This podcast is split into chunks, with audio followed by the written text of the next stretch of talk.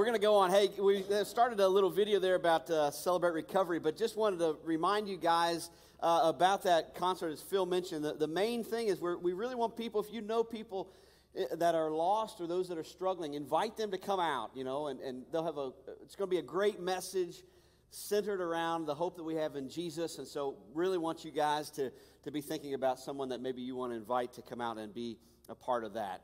Now, just to kind of give you a recap on this series that we've been in, Accidental Pharisees, uh, this, is, this is week four, and, and I hope that you, you really are, are being challenged and that it's been encouraging for you. We kind of started and kicked things off talking about the, the danger of overzealous faith. It's just kind of this unaligned passion. You know, sometimes it can take us some weird places. And, uh, and then the next week, we kind of talked about uh, we talked about legalism a couple weeks after that, and how, you know, we, we, when we add extra rules and extra burdens upon people because we think that maybe we're helping, you know, we're so worried about straying too far, and, and so we think, well, maybe, maybe if, I, if I build some, some extra rules in there, but it's not bringing glory to God, we just end up burdening people. And then we talked about pride a few weeks ago, and, and nobody wins. When we compare ourselves spiritually to somebody else, there's no winners there. And so I really hope you're being challenged. Uh, you know, for me, as I, it's just so many times that I'm reading the scripture and I'm digging into God's word, and I, I think that I've got a handle on something, and then I'll, I'll see something that, that I never realized before, or I thought it said this, but now I understand that it, it means this, and I I, I find that there's been some unraveling of some religious hedges that I had put up. And if we aren't careful, we will end up putting new rules around God's design for our lives because we're just so afraid of getting close to messing up. But I, I tell you one thing that I have really learned, and that is that, that it's been so freeing to me, is, is to know that God is after oneness with us that's rooted in trust. It's not based around guilt or extra rule following, or it's not driven by fear or, or control or, or, even good behavior, but, but it's, it's, he wants, he desires that, that walk, that we're walking with him and that we are becoming more like Christ every day. And this weekend is going to be a little bit different. It's about glorifying the past, and I think we all have a tendency to look back in the rearview mirror with some rose colored glasses, and we all tend to exaggerate the past a little bit. We, we just have a way of romanticizing the past. Larry Osborne writes in the, in the book Accidental Pharisees, he says, Idealism can be a curse if it flows out of an inaccurate and overly romanticized view of the past. It can lead to a desperate longing for what never was and a deep frustration with whatever is. And maybe you know somebody who just never seems to enjoy the present. No matter what's happening, they're just, they're just never satisfied. They're never content. And they say things like, you know, well, back in my day, the way that things were, everything used to be so much better. I had a chance, I was hanging out with a, a, group of guys from the church this past week, about 50 or 60 of us or so, that uh, went out to Louisville Bats game last week, and uh, it was a great time, perfect night for the, for a ball game, and man, we had a we had a blast. But uh, it was it was so fun hanging out with these dudes. But one guy in particular that uh, he's here today, so I'm going to tell this story on him. But Jim McGraw, a lot of you guys know Jim and Terry McGraw of our church. Jim is about one of the funniest guys that I know, and Terry is just a sweetheart. And uh, we're we're at the ball game, and uh, and Jim was telling me a story. He, just he's always making people laugh. You know, just always laughing, and cutting up. And he said, you know, uh, a few weeks ago, Terry had a really rough day. She's really stressed out and kind of just uh, just overwhelmed feeling. And she'd messaged him. She said, "Would you please pray for me? Just pray that God will give me some patience. And I'm just really struggling. And if you can think of any Bible verses that might be helpful, would you would you send those over to me?" So Jim says, So I looked and I found every verse I could find on circumcision and sent it to her. she said, she said, Why would you send me this? He said, Well, it made you laugh, didn't it? And he, he's, he's talking about that. He said, yeah, People ask me, why, why, do you, why do you laugh so much, Jim? Why are you always trying to make people laugh? And he said, You know, life is just so, so short. It's way too short to not enjoy it while you're in it. I thought that was pretty good. That's, that's enjoying and embracing the present. But the problem that we have, many of us, is we, and, and the problem with Pharisees is that we just cannot let the past go. We can't embrace the present moment because we're too consumed with what's happened and we want to go back and, you know, who was it? Uh, uh, Bruce Springsteen? 1985, I think. No, not Bruce. Well, I can't remember now. The Glory Days. Who was that? Neil, who wrote the Glory Days? Bruce Springsteen. Thank you. Yeah, okay. All right, I thought I thought I had. But you know, the glory days, boy, they pass us by. The glory days. And we have a tendency to exaggerate, I think, in a few areas. One is we exaggerate our own personal successes. We've all got a fish story. You know, was it this big? Maybe it was that big. Maybe, you know, maybe it's, it's really big. You know, it was a huge fish that day. And we look back on high school. We look back at college. We look back at the things that we used to do. And, and maybe in your mind, every, you were just a little bit bigger than, than you really were. And, and, and, and we can do that spiritually too. We do that as a church sometimes if we're not careful with it. Remember what it was like back then? Remember what God did back then? Wasn't that great? How can we get back to that? Let's get right back to there. And we, we're so anxious to get back to some former existence that we're not excited about what God is doing right here and right now. And we, we can't really see that and what, is, what He's doing in our midst when we glory in the past. But we, we also over exaggerate rose colored glasses, whatever, you, whatever term you want to use, about the early church.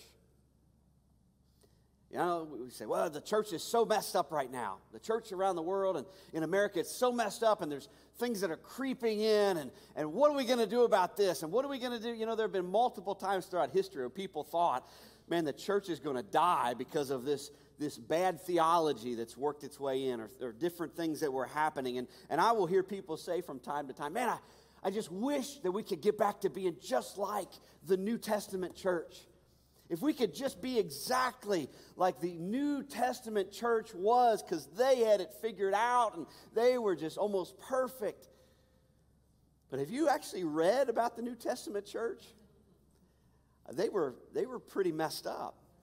They, they were, they, matter of fact, right after Jesus uh, was crucified, resurrected, he leaves the earth, he gave them specific instructions. He said, I don't want you guys to stay right here the gospel is to be spread throughout the, the, the, earth. And he, said, he even gave them a roadmap on how to do that. He said, Now, listen, don't do it right now. But in a little while, when the Holy Spirit comes, the counselor comes, you're going to go, he's going to empower you. And, and here's how you're going you're to start right in Jerusalem. And then you're going to go a little further to Judea, and then you'll go to Samaria, then eventually to the ends of the earth. He, he gave them the exact roadmap. This is what you're going to do. But they just stayed in their little holy huddle. They wouldn't leave. Until finally, God allowed persecution to come in and said, Guys, it is time to get moving. You got to go. You can't stay right here. And, and the early church, I tell you, it was racist. The early church was racist. If you go back and look, and if, if you were a Gentile, which I think I'm probably speaking to most of us in here, if you were a Gentile, they didn't want you in their church. You and I, most of us here, we, we would not have felt very welcome there. And God had to continually remind them that the sacrifice of Jesus was for both the Jew and the Gentile, that he came for all, not just the ones in their little club. So we kind of over exaggerate. We romanticize the early church, but we also, uh, if we're not careful, exaggerate, romanticize, rose colored glasses some of our church leaders. It's a dangerous thing when we begin to elevate people who, who are leading in some way in, in a position of leadership within the church. Uh, I've been in a lot of churches where, you know, we, we celebrate the past, and that's fine and good. But, you know, we'll keep pictures on the wall. I, I, remember my church growing up, I think we had pictures on the wall of all the former pastors. And, oh, remember so and so. Remember what we did back then. And, oh, wasn't that great? And that's fine, you know, good, good memories and stuff. But when, there's, there's something that can happen when we, it takes this unhealthy turn if we make these people out to be celebrities. And we're more interested in what that person has to say rather than what God has to say. And I think we're seeing a lot of that right now. There has been terrible damage done to the church when a church leader gets so big And then there's some indiscretion that happens, and, and some, there's some greed maybe or fraud that comes to light. And, and then people say, well, that's why I don't have anything to do with God. That's why I don't have anything to do with church, because look, they're all the same. I specifically think about, you, and a lot of you remember Jimmy Swaggart, Jim Bakker, you know, other high profile people that just kind of got bigger than life, and then some thing came out. And how many people have been turned away from God because of what they've seen? And it can really do damage to our spiritual walk if we just camp out in the good old days. Uh, what, what is God's view on the past? You know, if God is, if, if He's kind of present, past, you know, present, future, He sort of exists. What, what is God's view on the past? There's an interesting passage in Isaiah 43 where the Lord said this. It says, This is what the Lord says. So, I mean, you could just underline that in your brain. This is what He says. This is what the Lord says.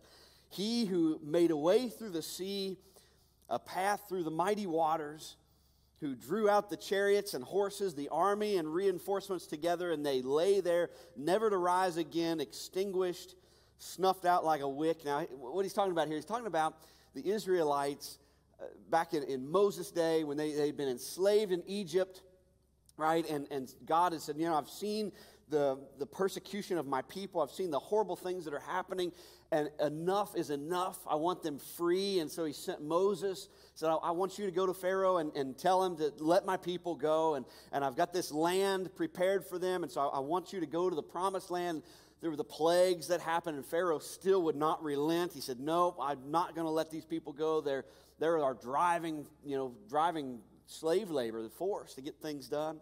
He wouldn't let him go, wouldn't let him go. And so God just kept turning up the heat till eventually the final plagues, uh, plague, some of you maybe remember what that was. It was the death of the firstborn. And Pharaoh's son dies. And finally, in his grief, uh, maybe, maybe just exhaustion, he said, Fine, just get out. Just leave.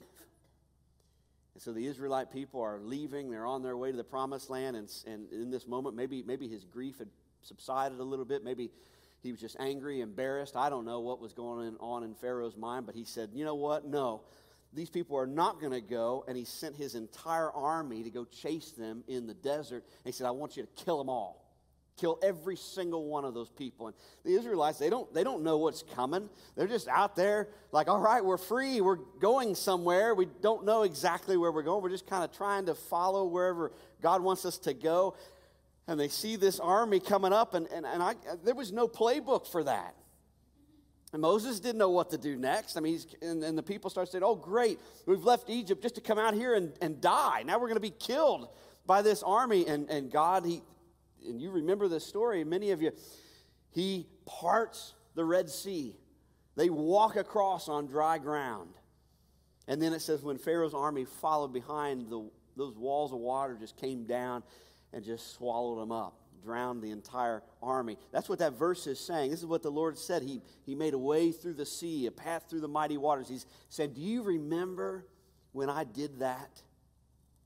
You remember when that happened? How I saved all the Israelite people. Pharaoh's army was coming after you, and, and, and, and I, I drowned them all. There they lay, never to rise again. In verse 17, it says, Never to rise again, extinguished, snuffed out like a wick. It's just this amazing, powerful moment that had happened. And then God says, He's saying, Did, did you remember that? You remember what I did? Now forget it. In verse 18, he says, Forget the former things. Do not dwell on the past. I, I just find that so interesting. I mean, this is this major, pivotal moment in Israel's history where he he parted the Red Sea. Remember what I did for you? Now, don't worry, forget that. Forget the former things. Don't dwell there. Why would we, why would we want to forget? Uh, these are great things that happen. Why would we remember just to forget? The next verse in verse 19 the Lord says, See, I'm doing a new thing, something else. Now it springs up. Do you not perceive this? I'm making a way in the wilderness and streams in the wasteland. Why remember just to forget. This is the creative nature of our God. He, he says to us, I don't want you getting so hung up in the past that you aren't paying attention to what I'm doing right now. I don't want you focused back there. I want you focused here. The, I love how the New Living Translation translates that verse, Isaiah 43, verse 18. It says, Forget all that. It's nothing compared to what I'm about to do. And I think this is a great challenge to all of us. If I could really impress one thing, like one takeaway, it would be this be available to God right here and right now. Not what God did in the past, not the memories that we have, and oh, could we just go back there as quickly as possible? I've talked to people that are, you know, up in age. They say, man, I've been a part of the church for decades and decades and decades, and I used to teach Sunday school, or I, I served in the nursery, I did this, I did that, and but now, you know, now I, am not, I, you know, my days are done. I, I don't, you know, I'm not going to be a part of that anymore. I say, man, can, can we just be available right here and right now? If you're still breathing, God still has purpose for you. Now, it may not be in the church nursery, but it's somewhere, and it's something. He's got a purpose for you. Why do we relish in the past. Why did the Pharisees have such a difficult time getting past the past? It's because it was their security. And many times it's our security too. We can hold on to those things. If I could just get back to some former state instead of accepting the present as it is and then moving into what God has planned for me. The Pharisees couldn't move past the past. They, they were expecting a Messiah to come. They were familiar with the prophets. They knew many of them, they'd memorized it. They knew that there would be a Messiah that was coming, and they were waiting for that. But they wanted him to restore the temple of David and Solomon. Those are the glory days. We're waiting for somebody to bring it back you know, and, and be a political figure and, and lead us off into greatness. We just want to see the restoration of what used to be. They were expecting somebody that would fit into that mold that they had in mind. Let's get this thing back to its former glory. And then Jesus comes along and he says, Oh, you, you see this temple? It's going to be destroyed one day. There won't be one stone left standing on another. And oh my, that was the linchpin for when the Pharisees decided, we're killing this guy. Don't talk about our past like that. Don't talk about our glory days like, like that. That how dare you say that? How dare you suggest that there might be something new or different or change? And, and Jesus, guys, you, you're totally missing this. You've absolutely missed the point. Here I am. I am the Son of God in the flesh. You're waiting for the Messiah here I am. And they, they couldn't see it. When we are totally focused on the days of old, we'll miss what God's doing right now. We just won't see it. And, and there is more doom and gloom going on in our world right now than, than maybe I think any of us have ever experienced in our lifetime. All I can think about, I will, I will become delirious thinking about how wonderful life was two years ago and can I just go back to the glory days of 2019? What a great time that was. You know, it's like, and I, you know, just, your brain just kind of filters out the bad, and I think, oh, we just, I just want our lives back. And, and we want our, our church back to what it was, and we want our jobs back to what they were, and we want our, we want our supply chains and our economy and every single thing. We want it to go right back right now to the glory days of 2019. I get it, believe me. I, every fiber in my being is like, this is terrible. And I just want to go back. And, and why can't we just go back? But one thing that I, I just, I see it in Scripture, this pattern again and again and again that God wants us to understand. We will miss what He's doing in the present if we are consumed by the past. We'll miss it. We talked about legalism last week and how when we add to what God has said, it's never going to end good. And in, in my experience and growing up in the church, one of the main ways that we tried to help people to grow spiritually was by placing extra rules upon them. And so every time you turn around, here's another thing you shouldn't do. Can't be doing that. No, no, no. Got to knock that off. No, that's not, you know, that's not. And there's another thing that you need to do. And, and we tried to get people to spiritual maturity by guilting them. And we found out that really doesn't work. But, but that's what we did. The idea of mercy is scary to legalists. It's, it's, really, it's really threatening because by extending mercy, it kind of feels like I'm giving you permission to backslide. Just, it kind of feels like, you know, may, maybe, maybe somebody, if I, if I show a little mercy, if I show a little grace, if there's freedom, then, then they're just going to go and, and, and they're going to just run off into sin and, oh, it'll be terrible. So we got we to keep everybody straight here. But, and, and we think that that'll help us grow if we do that. But the opposite is true. Mercy is what draws us in. Mercy is, is what's so irresistible. Spiritual freedom is refreshing.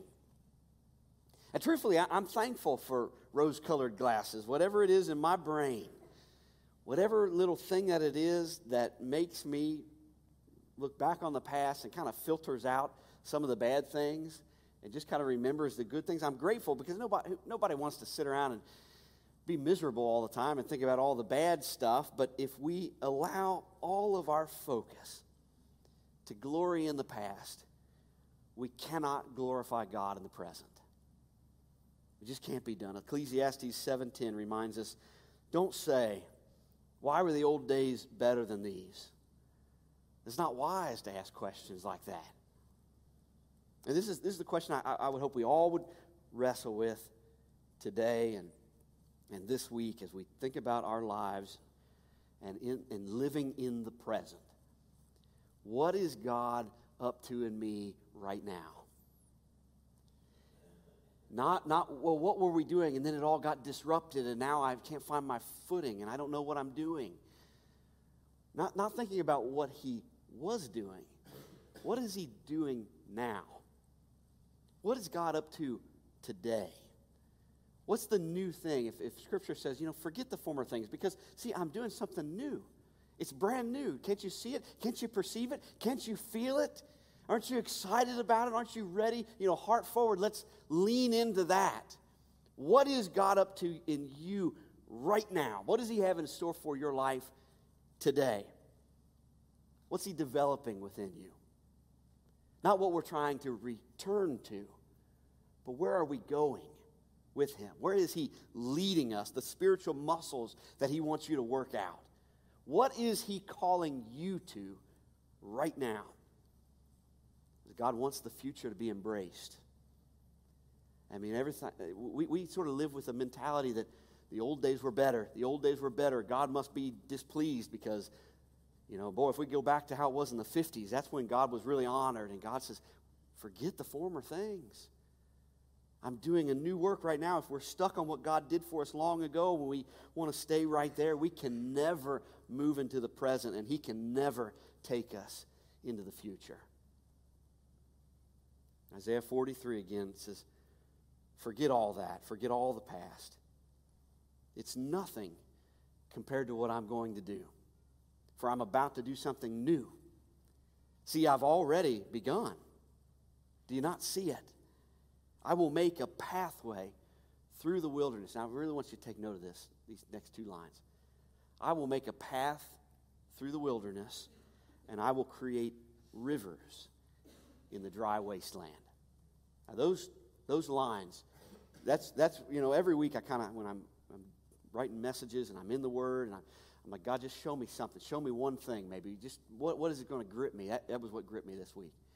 And here's what I thought pathway and, and, a river, a pathway in the wilderness. You know, a lot of us, we've been to, you know, Jefferson Memorial Forest. Maybe you've done some hiking or you've been out somewhere and you've seen these paths that are laid out and you get a little map. And the thing that I know about pathways in the wilderness, they're intentional. Somebody created that on purpose. They plotted it out and they, they had to clear brush and maybe they brought in mulch or whatever they did, but they've created these pathways on purpose and they go from point A to point B and there is a there's a purpose to it. It's not meaningless. And when I think about rivers in a dry wasteland, what I think about the image that just immediately comes to my mind is life. I think about a desert, this dry, arid, dead place, and once you introduce water, now you've got life. Now you've got plants, vegetation, animals. I mean, there's all that's that's what happens there. And so as I read that scripture, I think about I just can't miss it that God is saying, let's let's move to the future together. I'm going to give you purpose and I'm going to give you life. This isn't random. This isn't meaningless. We're headed somewhere together on purpose, with a purpose, and there will be life there. And it will be good. That's the difference, I believe, between a Pharisee and a follower of Jesus, a, a disciple. A Pharisee is trapped by tradition. I mean, they're just, they, are just a, they're caged. Can't do anything new. I'm always focused on what was, the glory of a past that was not as great as they think it was. We filtered all the bad stuff out. They're just trapped there. But a follower of Jesus, a disciple, they just go with Jesus. They just say, Lord, wherever you want to go, that's where I want to go. Just stay beside me, walk with me. That's, that's who I want to be.